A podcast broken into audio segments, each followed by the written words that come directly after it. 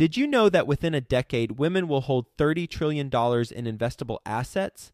Yet somehow, only 19% of women reported feeling confident in selecting investments that align with their long term goals.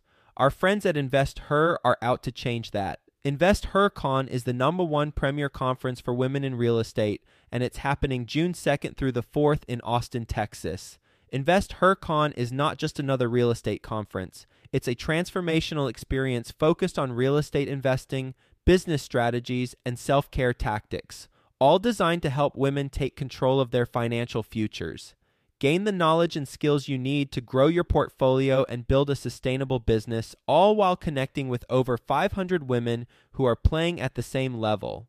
To learn more and to get your tickets, visit investhercon.com today and use the code 100BESTEVER to get $100 off your ticket. That's investher, H E R, con.com promo code 100 best ever to get $100 off your ticket. Deals and money. We are constantly seeking deals and money as real estate investors, and I bet you're having a challenge right now, especially with deals if you're like most real estate investors, because it's tough to find deals right now. But here's the thing there's a competitive advantage out there that, when implemented, it will help you accomplish your objective of getting more deals and or getting more investors. And that is having a great follow-up system. Having a great follow-up is one of the keys to success in real estate, and Follow Up Boss is the leading CRM for real estate. This is the system you need in place so you can reach out to owners and brokers directly for deals or you can follow up with your investors, and you do it all in one spot. The CRM makes it 10 times faster to call and text owners, then integrates those into a software so nothing slips through the cracks. The Follow Up Boss conversion system and powerful management tools help align your methods and drive growth that otherwise it could have been missed and probably would have been missed. Go to followupboss.com forward slash best ever to get a system in place. And if you need help, they got you covered. Follow Up Boss offers experts seven days a week you can pick up the phone and speak to an actual human being anytime during business hours. Visit followupboss.com forward slash best ever to check out how much time you could save by streamlining your follow up process. Best ever listeners, they're treating you extra special. You get an extended 30 day free trial, twice the length of the normal trial for a limited time. Go to followupboss.com forward slash best ever and perfect your follow up. Quick disclaimer the views and opinions expressed in this podcast are provided for informational purposes only and should not be construed as an offer to buy or sell any securities or to make or consider any investment or course of action. For more information, go to bestevershow.com. Making sure that you're looking long term at really hedging against the volatility of the insurance market, taking on higher deductibles, putting in place and thinking through potential captive and risk finance opportunities so that you're getting out of the dollar trading in the insurance market and being more strategic around how you're buying insurance. Hello, best ever listeners. Welcome to the best real estate investing advice ever show. I'm Ash Patel and I'm with today's guest, Danielle Lombardo. Danielle is joining us from New York City. She is the chair of the global real estate practice within Lockton Companies, which is a global insurance broker and risk management company. Danielle is also a broker and consultant for all asset classes. Danielle, thank you for joining us and how are you today? I'm doing great. How are you? I'm doing very well. Before we get started, can you give the best ever listeners a little bit more about your background and what you're focused on now? Yes. So I've been in the insurance brokerage business for the past 15 years. Started actually in Los Angeles. I did the opposite of what most people do, going from LA to New York. Clearly did come here for the weather, but always been focused on real estate insurance and started in the multifamily space. One of my first clients grew from 100 units to 10,000 units in two years. And during that process, I found out pretty quickly how hard it is to not only place insurance on behalf of real estate owners, but actually service it on a day to day basis. So I spent an almost 15 year career building out expertise, not only on getting the best rates and coverage that sort of should be an afterthought with your broker, but really the day to day servicing and the psychology of risk management within an organization. Can we deep dive into that? Because to me, it's almost like title insurance. We don't really know what we're getting or why we're getting it. What are we supposed to look for? And it's one of those things until there's a disaster, it really is just not in the forefront of what you're doing. So, what Yep. are mistakes that a lot of multifamily or any commercial asset real estate operator makes? What mistakes do we make? What mistakes? Wow. That's a great question. So, first of all, I, was talking with a client of mine earlier today. He's one of the largest multifamily developers in the country. And we were just chatting about how inefficient and opaque the insurance market is. No one really understands it, right? You have to go through a broker to get to the insurance carrier. Insurance pricing has become very volatile the past couple of years. It's causing deals to die, unfortunately. I've had multiple situations where people have come to me at the 11th hour trying to get cheaper insurance to make sure that they could actually close on a deal. So it's become one of these service offerings that is becoming much less like title, where it's commoditized, right? Because it kind of is what it is on the title insurance front. And on the property and casualty insurance front, you can become a lot more strategic around how you're placing the insurance, the deductibles that you take on, et cetera. So if we want to talk about your last question of what do real estate owner operators where do they make mistakes? Where i see the biggest disconnect is amongst acquisitions teams and the c level of an insurance company particularly in risk management the cfos etc who are looking at the long-term coverage implications of insurance when you're on the acquisition side and you're just trying to do deals, you're trying to get the lowest possible coverage that will meet lender requirements in general. I don't want to paint such a broad brush, but I would say amongst all of my clients, that's generally the perspective. And then when you're dealing with asset management, risk management, CFOs, et cetera, they generally have the experience of dealing with the actual claims. So where you may be saving money up front to get a deal done, from a long term perspective, when you're looking at the financials of the deal, if you have to fund millions of dollars for a deductible that you didn't anticipate, or there's a huge gap in coverage, that will absolutely affect investor returns as well. So you really have to take a look at insurance through both lenses, sort of the upfront NOI perspective and focus, as well as more long term IRR. How is this deal going to pan out if we don't have the right insurance? I'm shocked. Do people really just find the absolute minimum coverage? Oh, absolutely. That's a are you being sarcastic or No, no, shocked? I'm being serious. no, so I'm not in the multifamily space. I'm in the commercial space, but we usually get pretty decent insurance. We don't want the minimum. I mean, we want to know that we're covered. What horror stories have you encountered and what lessons learned can you help us with? There are a lot, and that's why I'm pausing right now to see what would be most most effective in terms of answering. I would say at the end of the day, a lot of your peers do focus on cost first, and coverage, as long as it meets lender requirements, can be an afterthought. I do see that perspective differing amongst different types of real estate firms. For example, real estate private equity and REITs might have more of a conservative standpoint, family offices, because it's their own money. When I talk to more of my syndicator clients that are just trying to churn and burn deals, three to five year holds, they're just trying to make most of their money on the upfront acquisitions fees. I think it's a different perspective as well. But I've certainly seen situations where clients have had to do capital calls for insurance related claims where the deductibles were a lot higher than they had expected. So, for example, when you're dealing with catastrophe coverages like windstorm or earthquake, you're going to see three, five, and sometimes higher percent deductibles of your total insurable value which can be millions of dollars out of pocket after significant windstorm or earthquake, etc. And a lot of times you're not putting aside that money for a rainy day and you're not really thinking through the deductibles on an upfront basis. I would say the other mistake that I see across more middle market to small operators is not purchasing general partnership liability insurance, which is essentially a blend of directors and officers and errors and omissions when you're dealing with claims of misrepresentation and other claims from investors when deals go south, for example, regardless of what your contracts look like or how good your relationships are or you think they are with your investors, they're generally going to come to you to try to find some reason to recoup their money. And the other side of that, too, is if you're the property manager, there's certainly errors and omissions related claims as well. So if you, for example, place the wrong insurance or you don't pick the right deductibles and you have to come out of pocket and you didn't appropriately advise your investors how you chose those limits or, or those professional services. So there's a lot there from a, a, professional liability and a director's and officer's liability standpoint. And then everything else just really skirts the coverage gap conversation around why you're choosing to purchase particular limits up front and what happens when there's an actual claim. Can you dive into the general partner's liability insurance? What exactly sure. does that cover? And have you encountered a situation where an operator had a loss and they were sued and this insurance provided some safety? Yes, I have. And these are typically what we would call catastrophic claims, meaning you're not going to see claims for $50, $100,000. And that's why a lot of times the deductibles are much higher.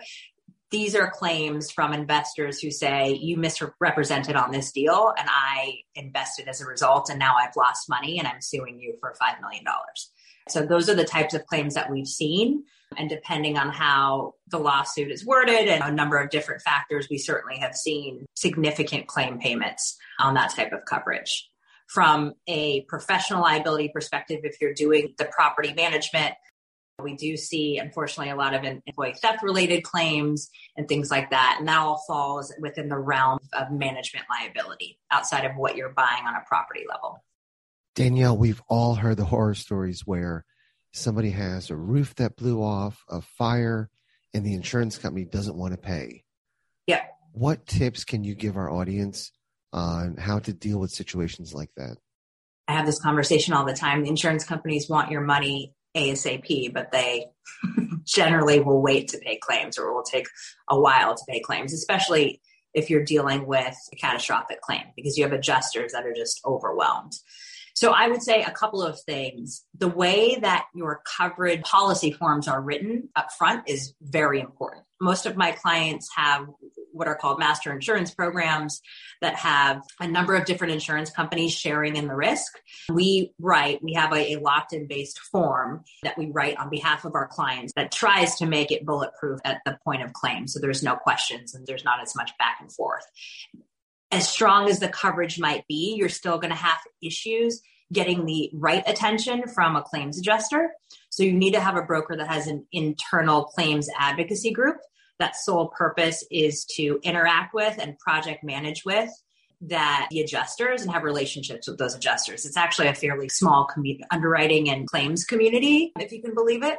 So having someone internally advocating for you on the front end and then project managing it forward is very, very important to get the claim towards resolution. I do think that dealing with your larger insurance brokers, they're going to have the leverage with the insurance carriers to get claims paid not only faster, but to maximize the claims payment. So I do think having a larger insurance broker is certainly key. We'll get back to the show. But first, some sponsors I'm confident you'll find value in learning more about. What's holding you back from getting into apartment building deals? Is it knowledge, fear, inability to take action, lack of support? If it's any of these things, then I suggest you consider Deal Maker Mentoring with Michael Blank. Michael's program is the most effective program to help you syndicate your first apartment building deal. During Deal Maker Mentoring, you'll work directly with one of Michael's experienced mentors who have successfully replaced their income with apartment buildings. They've already done what you want to do, which is become financially free. So, in addition to providing their own syndication experience, They've been trained in Michael's unique deal maker blueprint designed to help you do your first deal and become financially free just like them in the next one to three years. To find out more, text the word Joe to 66866. I know Michael's going to get you to where you'd like to be. Again, text the word Joe to 66866 do it right now while it's fresh on your mind, and let's get you started with your own syndication business. I'd like to introduce you to my good friends over at PassiveInvesting.com, a private equity real estate firm based out of the Carolinas. PassiveInvesting.com makes it easy for you to start investing in real estate. They focus on acquiring institutional quality apartments and self storage facilities with private accredited investor funds. They also have a real estate debt fund that offers hard money loans to local fix and flippers across the U.S., which currently has a 0% default rate. With a portfolio of over 700 million in assets and controlling over 250 million in equity, they know how to secure the best deals and how to avoid the red flags. If you are interested in learning more, please reach out directly to passiveinvesting.com and request the free passive investing investor guide that outlines the seven red flags for passive apartment and self storage investing. Visit passiveinvesting.com forward slash red flags to download that PDF now. That's passiveinvesting.com forward slash red flags. At what point do individuals qualify to get insured by these larger insurance brokers? It depends on a couple of different factors. You need to have a minimum premium amount. And I would say that minimum premium amount at least for me personally and within our group where we can add the most value is usually around $500,000 in premium. So that can be a couple thousand units. That could be even a thousand units if we're dealing with Florida because the premiums in Florida are that much higher.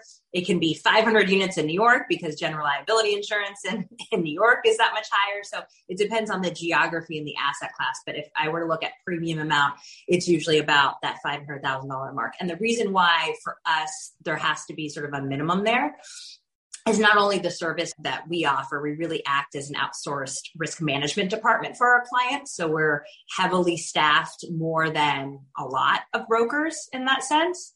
But also, when you're dealing with smaller portfolios, there tend to be one off sort of regional carriers that are more competitive than our carriers will be. So think farmers and State Farm, and they're obviously not regional carriers, but I'm, I'm talking carriers that are focused on smaller portfolios. Danielle, Neal Bawa, if you know of him, uh, multifamily legend, Silicon Valley guy, just applies a lot of data to real estate investments. He did a webcast recently where he talked about how insurance companies are applying a different level of risk based on climate change data mm-hmm. and past weather patterns. Are you seeing that as well?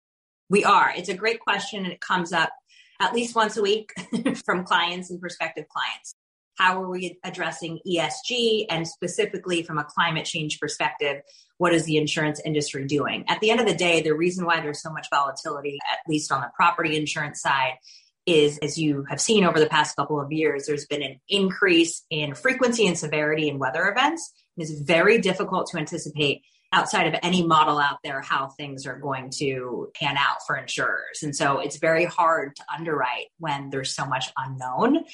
With that being said, there are catastrophe models that now have modules to address climate change. So think sea level rise, flood, wind, and other variables that they're overlaying across their portfolio.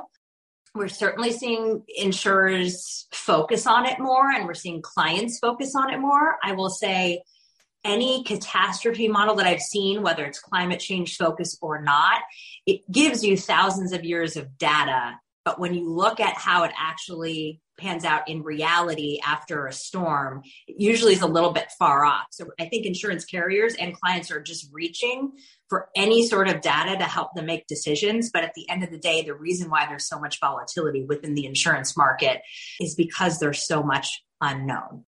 And they're going to reach and try to stay ahead of the curve they're going to try to. So what they do is they try to paint uh, accounts with a broad brush and really, an insurance broker's responsibility is to try to beat them at the pass, meaning underwrite internally, have the same types of systems and analytics that underwriters use so that they can anticipate and be proactive about having conversations around their concerns, whether it be weather related issues, catastrophe related issues, liability related issues, from a liability perspective, most underwriters are using what are called crime scores in order to evaluate their exposure in different neighborhoods from a multifamily perspective.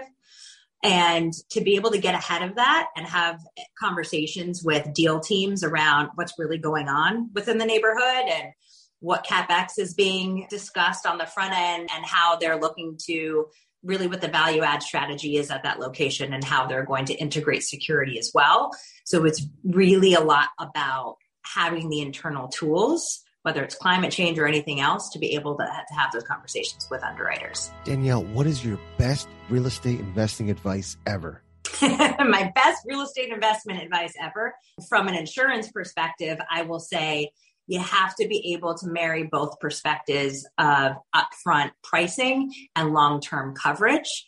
And I would say my advice, again, through the insurance lens, is around making sure that you're looking long term at really hedging against the volatility of the insurance market, taking on higher deductibles, putting in place and thinking through potential captive and risk finance opportunities so that you're getting out of the dollar trading in the insurance market and being more strategic around how you're buying insurance because you don't want to be where I've seen most real estate companies have been over the past year or two, where you are beholden to the insurance market and you're losing deals because of it. And everyone's complaining about insurance, and it's become a real issue when people just want to get deals done. Danielle, are you ready for the best ever lightning round? I'm ready. Let's do it. What's the best ever book you recently read? 12 hours of sleep in 12 weeks. What was your big Teaching takeaway? my two and a half year old and my one year old to sleep through the night. Got it. And Danielle, what's the best ever way you like to give back? I love to learn about organizations that are close to the people around me and continually evolve how I'm giving back. My passion is for at risk youth. So, any organization that focuses on at risk youth, specifically teenagers, is where my passion lies. But I really do love to spark conversation with people around me, and especially my clients and colleagues around what means the most to them and, and support them as well. Danielle, how can the best ever listeners reach out to you? I think email is probably best. D Lombardo at lockton.com, D L O M B A R D O at lockton, L O C K T O N.com. Danielle, thank you for your time today and sharing some insights on the world of insurance that's often mysterious to a lot of us. So, again, thanks for your time today. Thank you. Best ever listeners, thank you for joining us. If you enjoyed this episode, please leave us a five star review and share the podcast with someone you think can benefit from it. Please also follow, subscribe, and have a best ever day.